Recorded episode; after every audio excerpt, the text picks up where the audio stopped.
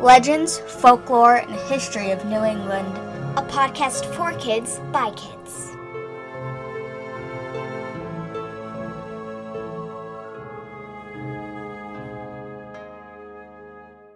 Hello, and welcome to this week's episode of Legends, Folklore, and History of New England. To all of our U.S. listeners, we hope you had a happy, safe, and socially distanced Thanksgiving.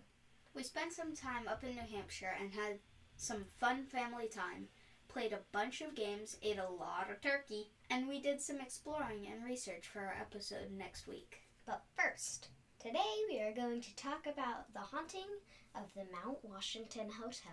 The Omni Mount Washington is this giant, beautiful hotel in the heart of the mountains in New Hampshire, across from the Bretton Woods ski area. It is gorgeous up there, no matter what time of the year it is. I think the only season we haven't been up there is in the spring, but it looks like something out of a movie. and we highly recommend their trail rides. We went up on Indigenous Peoples Day in October, and the leaves were so pretty. Bridget's horse was super, super slow, and Mom's walked off the path to go to the bathroom. But he came back on, so it was always good and a lot of fun. Yes, they have all sorts of activities there depending on when you go. I want to take the sleigh ride in the winter, but enough about that. Let's get to the haunting. The Mount Washington Hotel was built in 1900 by Joseph Stickney and his wife Carolyn. It opened up to guests in 1902, but just a year later, Joseph suffered a heart attack and died. His wife Carolyn was heartbroken, but managed to bounce back and married herself a French prince. Princess Carolyn moved to France with her new hubby, but returned to her beloved Mount Washington every summer. As a side note, she transported a giant, ornately carved a maple bed that was her, originally hers and Mr. Stickney's back and forth to France when she traveled. She never wanted to be without it. That's kind of weird, but if you have enough money, I guess you do what you want. So she came back every summer and always stayed in room 314, now known as the Carolyn Stickney Suite, because it has the best view of all the guests arriving. Also, the bed that she transported back and forth from France to Mount Washington is now residing in room 314. Carolyn was a bit of a fashionista and always wanted to be the best dressed. Kind of like you, Miss Molly. Hey. If she saw a guest arrive in an outfit better than the one she was wearing, Carolyn would tr- quickly change. As a fashionista myself, Bridget, I totally get it. You go, Carolyn. Princess Carolyn passed away in 1936. Since that time, there have been continued reports of her presence in the hotel she loved during her life. The most active spot is in her former bedroom, room 314.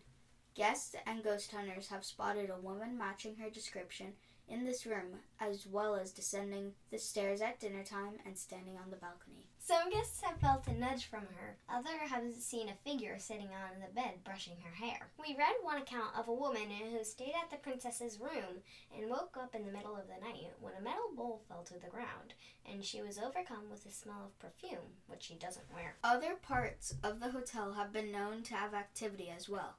In the tower suites, lights have been known to turn on and off.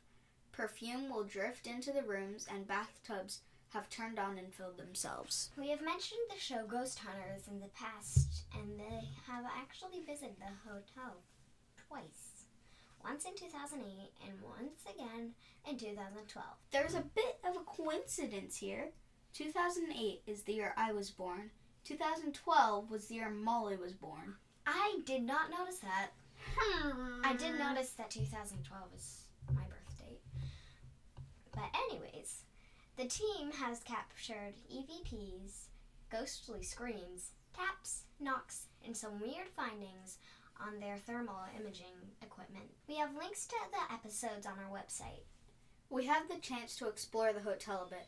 We weren't able to go into room 314, but hopefully in the future we will have a chance to stay there. Check out our website for pictures of our visit. One of the things that was a bit, well, not scary, but just a little unsettling was this large painting of Carolyn in the hallway of the lobby.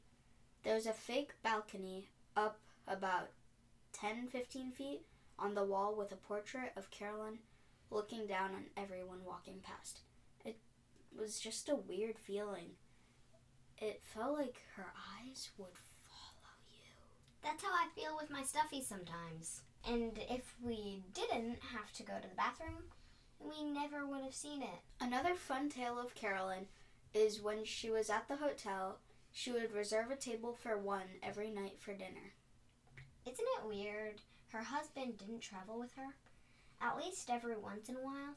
I don't know, he didn't seem to mind her schlepping her bed from her other husband with her back and forth to France. So who knows? But anyway, the hotel still sets that table for her in the dining room every night. So that wraps up this episode. If you have ever had the chance to stay in room 314 or have had an experience at the hotel, we would love to hear your story. Message us on Instagram or Facebook and send us an email at contact at lfhne.com.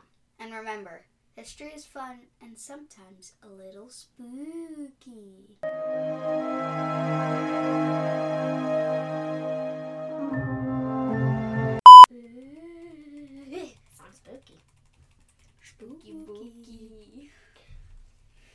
Weenup Weena?